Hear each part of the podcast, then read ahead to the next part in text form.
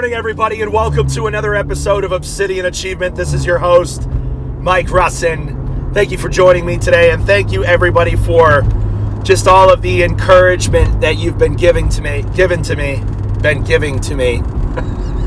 We're off to a good start. All of the positive encouragement you've been giving to me. Um, you guys don't know how much it means to me when I get messages from you guys of encouragement.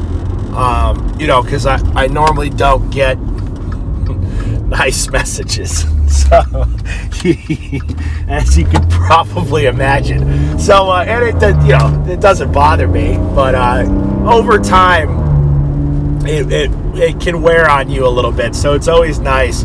Plus, my love language, uh, one of them is words of affirmation. I'm very much if you read the five love languages it's a great book. Um, it really is. I really think it's a fundamental read for a successful relationship. Uh, the five love languages it goes through how people give and receive love.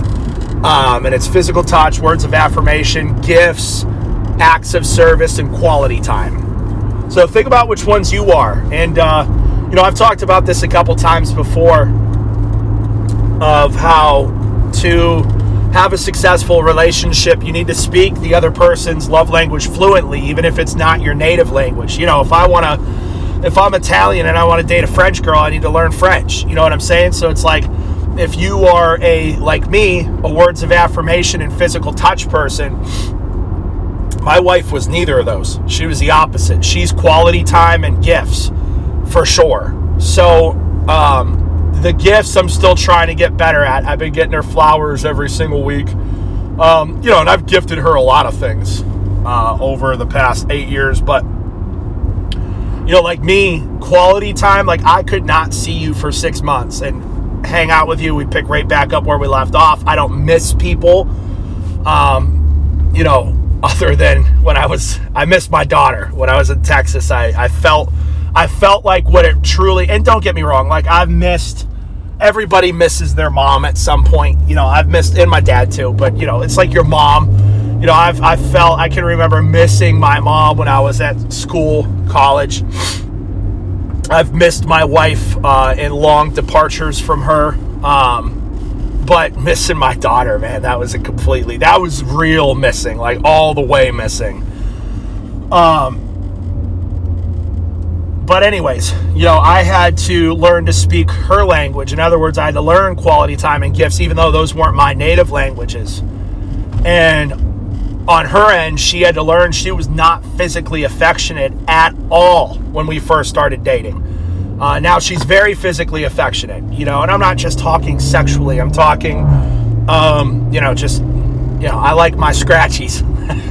you know, I like having my back scratched and my head scratched and my hair played with you know, I have to tell her to do it, but uh, every once in a while she'll come up behind me and give me some scritchies. Um, and she has no idea how much that means to me, but she's gotten much better at that over the course of eight years. And um, we've learned to speak each other's languages. It's it's uh, it's cr- so critically important. But anyways, I don't. That that was a side lesson for all of you today. But yes, you have to learn the five love languages. Um, you need to know which one your spouse or future spouse or partner is going to be receptive to you know, you can't just speak your language. I can stand there and shout at you in, in Italian all day long and get like, honey, I'm telling you how much I love you, and like you're not understanding it. You know what I mean? Because you don't speak that language. You know, if I'm physically affectionate and my wife's not, then I just shower her with physical affection, but I don't do speak the languages she's fluent in. She's not going to receive my love as well. She'll receive some, you know, she'll understand to some degree that I love her, but I think that this is such this destroys so many relationships because people focus so myopically on what they perceive to be the reception and giving of love. You know what I mean? And it's so much deeper than that. Everybody's different. Everybody's different, and it's rare that two people speak the same language. It's very rare. Um, so think about that. Think about that in your relationships. And if you're not in a relationship, store that information away. Like, you don't wait to get into let me talk to my single people my maybe my younger people right now you don't wait to get into a relationship to be good at relationships right You don't wait to become a father to practice being a good father. You don't wait to become a mother. Now, don't get me wrong, there are certain lessons that you cannot learn and will not learn until you're in the trenches. But there is a level of preparation that you can engage in to get yourself ready. You know what I mean? Like, if I want to be a really good husband, why would I not pick the brains of husbands that I respect and admire and read books, biblical books about being a good husband and dig into the Word of God and see what it has to say about being a husband? this is leading up to becoming a father. I spent a lot of many people don't even know. I don't even think my wife realizes how much time I spent reading books, reading articles, reading the Word of God, picking the brains of men who were fathers that I deeply res- respected. Wow, this dump truck in front of us just has no brake lights, and this dude in this pickup truck almost rear ended him. That was crazy This guy's got no brake lights on his on a dump truck. Why is it every time I film a podcast with you guys that some absolutely ridiculous thing happens on the road? it's crazy. Giant dump truck. This dude for this dude in this uh, F one fifty in front of me. I had to slam on my brakes. He, I, I think I started to stop before he did. Anyways, I don't even remember what the hell we were talking about. Uh, five love. Oh yeah, studying how to be a, a good father, a good husband before it even happens. So you know, I was picking the brain of good good fathers, fathers that I highly respected, that had a track record that showed that they were good fathers, and reading good biblical books and some secular. If anybody wants to know what I read or who I talked to, um, I'd be more than happy to let you know. I, I watched I observed interactions with parents and their kids. And I learned a lot of what not to do from doing that, actually. And uh, don't wait until you're there. it's so many people just wait until they get there. Like preparation, luck is when preparation meets opportunity, right? Well, I don't think that me being a really good dad, I hope thus far and in the future, is going to be luck. It's going to be I engaged in a certain level of preparation you know, even way, even years ago, I've been watching. I've been watching good fathers and bad fathers for years, taking mental notes. I have a notepad in my phone. Well, everybody has a notepad on their phone. I have a I have a section of notes in my phone just about fatherhood and being a good father. So I've been preparing for this for a long, long time. And I touched on this subject the other day, um, and I really want to expound upon it in greater detail that so this is going to be more geared towards the men that are listening. But to be a good father and a good husband you need to learn how to be a good leader. There are so many fathers and husbands that go into marriage and fatherhood and do not know oh look at that kid looks sharp kid waiting for the bus had a suit and tie on. You don't see that often. Um, fatherhood and being a good husband is just being a good leader you know what I mean? That's all it is. And it's it it's it's so many fathers, as I just said, go into being a father, go into being a husband with no leadership experience in their life. No idea what what what they're doing, where they're going, how they're all of the principles of leadership carry over directly into husbandry and fatherhood. Directly. It's so important to learn how to lead. And we touched on this the other day. The other, uh, the other gay. oh, it's June first. oh no, the Pride Month, the the waves, the the radio waves, the radiation got my brain. No, everything's turning to rainbow colors. I suddenly want to chop my penis off and get breast implants. Oh God. Today is uh, uh, sorry for taking your name in vain. I meant like oh god like oh god help us. Oh please jesus. It's a cry. It's a cry. It's uh is it june 1st i think today's june 1st yeah. The gay the gay got in me. I got the gay. It stinks. Oh man. I'm sorry. That was just too funny that was just too funny. But, you know, as I said the other day, on the podcast, uh, you know, leadership is influence, nothing more, nothing less. And how do we become good leaders and, and have a high level of influence? We be a man of admiration. So go back and listen to a man of admiration. you should be admired by your wife and your kids. And I think that if you look around in your life and other people outside of those relationships admire you, there's a good chance your wife and your kids are going to admire you. Unless you're just a completely different person behind closed doors, which is what, you know, that happens sometimes. I one thing I could pride myself on saying is that I'm the same person no matter the situation. you know, we had a big business meeting the other day for the clothing line, and I can remember we are on with a uh, a pretty high level designer, and this girl was kind of like dancing around. I don't know how to describe it. Um, but Michelle, my business partner, stepped in and she's like, listen, she's like, just be straight with Mike because Mike's going to be very, very straight with you. He's going to tell you exactly what he's thinking. you know, and that's how I am behind closed doors, privately, and that's how I am public. I don't filter, change, adjust anything. I'm the same person everywhere. Like, I will tell you immediately if I disagree with you. That's just, people are so afraid of offending. We cannot offend others. Now, that doesn't mean I'm not going to, uh, uh, and the love, the, the love of adding a little bit more love to my delivery is something that I do need to work on. If we're in a one on one setting with you, I'm talking more about my social media and public presence you know, if we're on a one on one setting, I, I do think that I'm pretty good at lovingly disagreeing with people. And uh, you just have to learn that skill. I think, especially if you're going to be a leader, if you're going to be iconoclastic, which we, so iconoclast, iconoclastic means to go against the grain, essentially. Um, we need more people that are going to be iconoclastic because where the grain's going, it ain't good. The grain's going to hell. So we gotta, we gotta hoo hoo. If you're going with the grain, you're not going somewhere good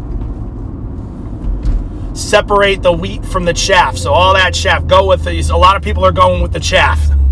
you don't want that to happen. So we've got to have more people that go against the grain, which means that you've got to get better at disagreeing with people.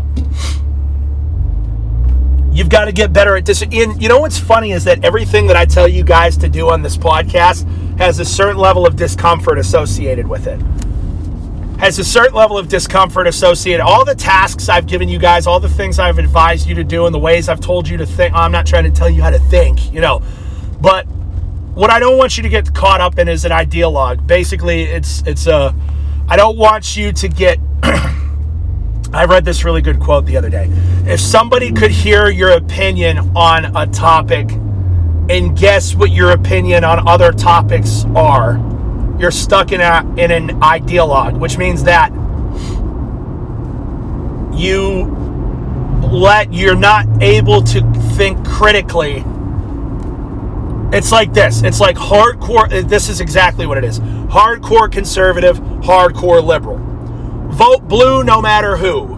Vote red even in bed. I don't know what that saying is, but it's the it's people that by hearing their opinion on one thing, like a hardcore Trumpy.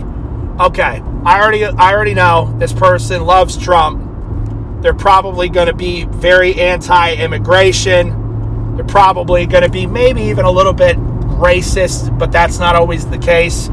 Um, they're going to like you can just guess. Like if I see you in public and you have blue hair and a septum piercing, I'm going to assume you're triple vaccinated. You're pro Ukraine for no reason. You don't know why you're pro. You just well, that's because the, that's what the media and my professor told me.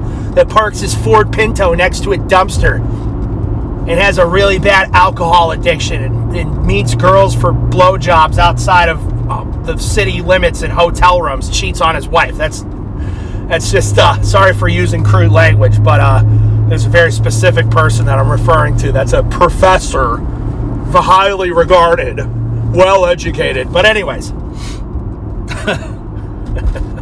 we're on a roll today. But the, there's an issue with that. You know what I mean? it's like there's imagine two uh, row or columns of boxes to check, right? It's kind of like you there's column 1 and column 2. You know, these people they check all of column 1 or they check all of column 2. There's no mixing. That's not good. You shouldn't believe you like your belief about Ukraine shouldn't affect your belief about vaccinations. You understand what I'm trying to get at right now? It's just they check all the boxes without thinking critically about each individual point. Well, all the other blue haired people are pro Ukraine, so I'm pro Ukraine. Now, I'm not saying that Russia invading Ukraine is right, but I also don't think that we should be spending billions of dollars on a war that has nothing to do with us while our homeless veterans kill themselves in the streets. I cannot drive through Portland without seeing a pile of human excrement. It's ridiculous. The country's rotting from the inside. I can't drive down the road without hitting a pothole. You know how many sets of rims I've gone through in Maine? But yes, please send another $50 billion to Ukraine. Idiots, morons. But they're not idiots. They're not morons. It's very intelligent what they're doing. It's very calculated. It's not, when he's like, I don't understand. Are they just not thinking? No, they're thinking. It's very intentional everything they're doing. You think these super powered billionaire overlords or trillionaire overlords just are guessing, are just throwing things at the wall to see if it sticks? No! I was talking about this today cow farts. You know, the whole methane gas. Cows are. I, I saw this thing in Ireland. They're going to slaughter. They're going to cull. C U L L is what you call it. It's just a nicer word for slaughter. They're going to cull like a quarter million cows to meet climate quota I know what it is. Let's tell the college students that the cow farts are killing the, the planet and then they will eat the bugs. That's what they want. They want to get rid of livestock under the guise that somehow cows are what's killing the planet, not these idiots flying around in their private jets to different world summits to talk about how they're going to control us. And they're going to take all of our livestock away under the guise of environmental and all these idiots, all these pseudo educated college students, these dumb kids, these stupid kids, and these old women that need to go back home and take care of their households, and these pencil neck dudes that are just going along with these women. they want to get rid of our livestock because cow farts are bad for the environment, right? So you, you, I guess all this goes to say, because we've gone really off the rails today. All of this goes to say that you need to think critically about why you think the way that you think and why you believe what you believe. You've got to think about these things. Like my political beliefs when it comes to economics and social issues, like are so uh, there's a mix. You know what I mean? There's a mix. I'm very anti. Many many people would label me as a conservative, but I am vehemently anti-government. Some people might think I'm a thin blue liner. Absolutely not. Do not mix me up with those bootlickers. That's ridiculous.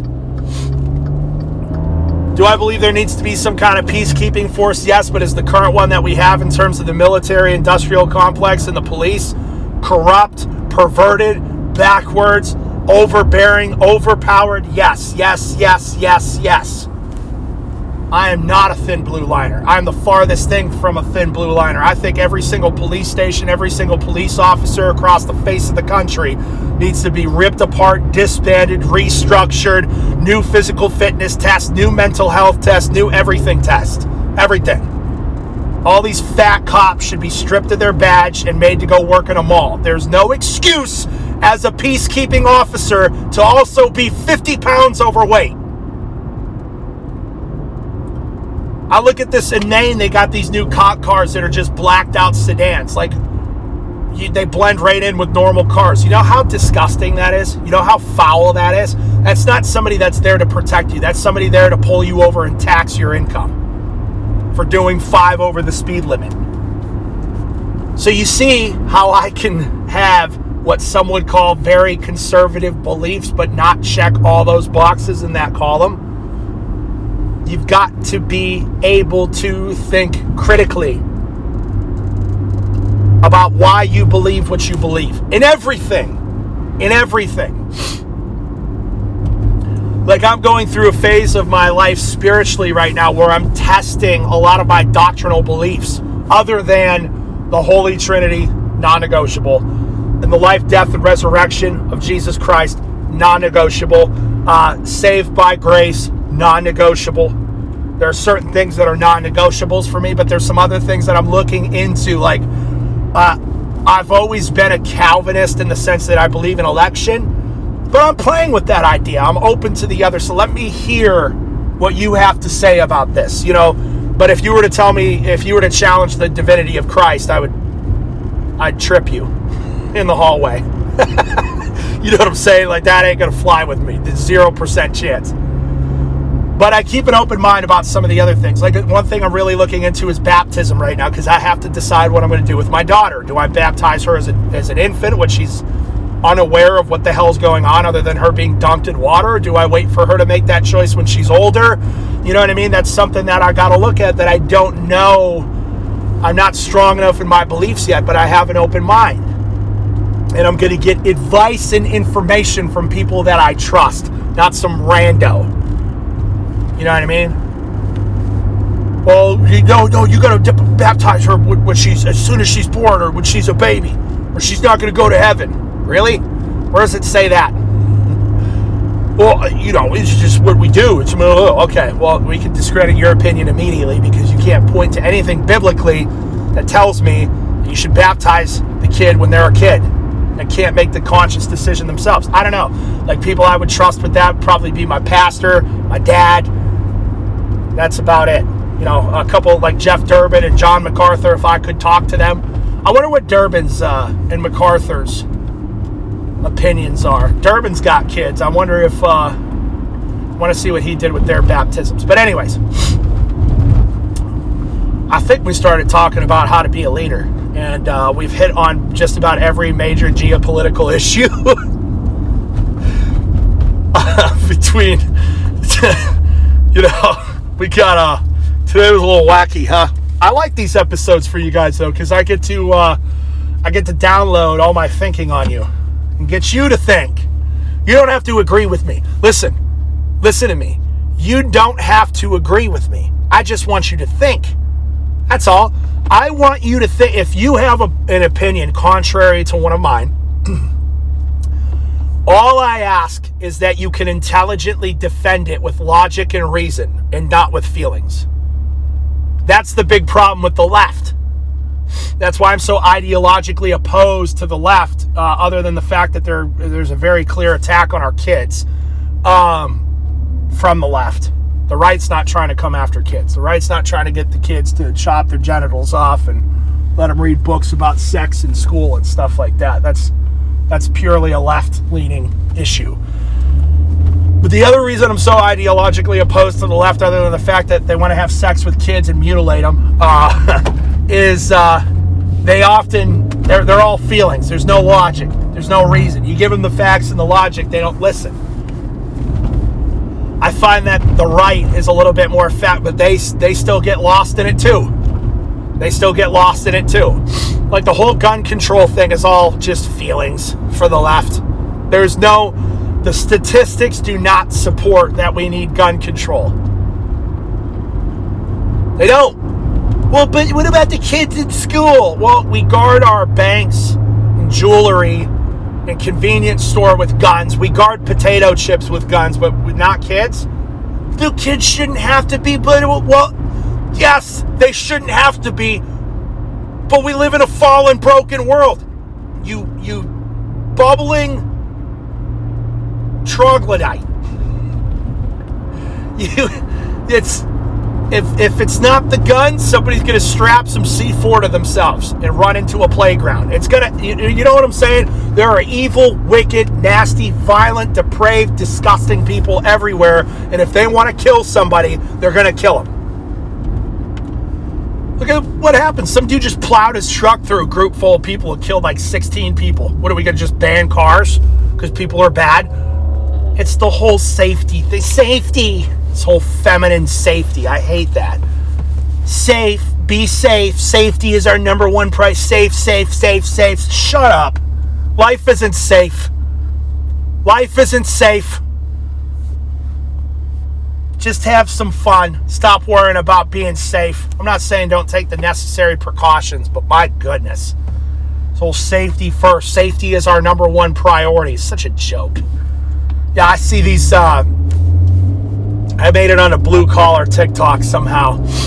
You know, you know, I, I keep seeing these guys having to sit through these safety meetings with some little. It's always the same woman too. She's like 5'4", 50 pounds overweight haircuts like up to her ears with a clipboard, standing there lecturing all these grown grown men that have been on the job for 20 years. She's never touched a wrench in her life. And standing there telling these guys safety. It's ridiculous. It's ridiculous. It's so anti-masculine. It's so gross.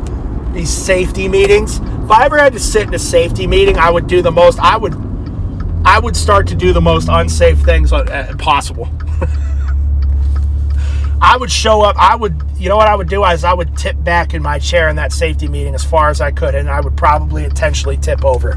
That would be my little act of rebellion.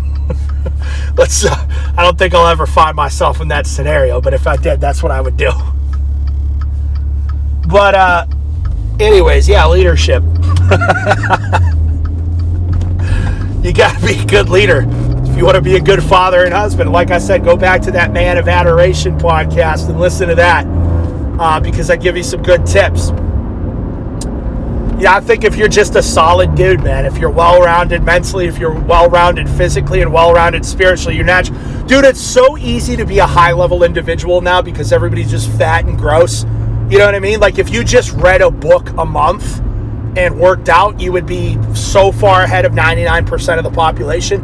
It is so easy to be high level. It is so easy to stand out in the crowd. So easy. Oh, we got a fellow Maserati. What's up, baby girl? Oh, he's got the Gran Turismo. Nicer than mine. That looked like an older one, though. So easy to stand out in the crowd work out five days, six days a week. I work out seven days a week, but if you just did five, do five days a week and read a book a month. Like if you're not doing that, just start doing that now and watch how much your life improves.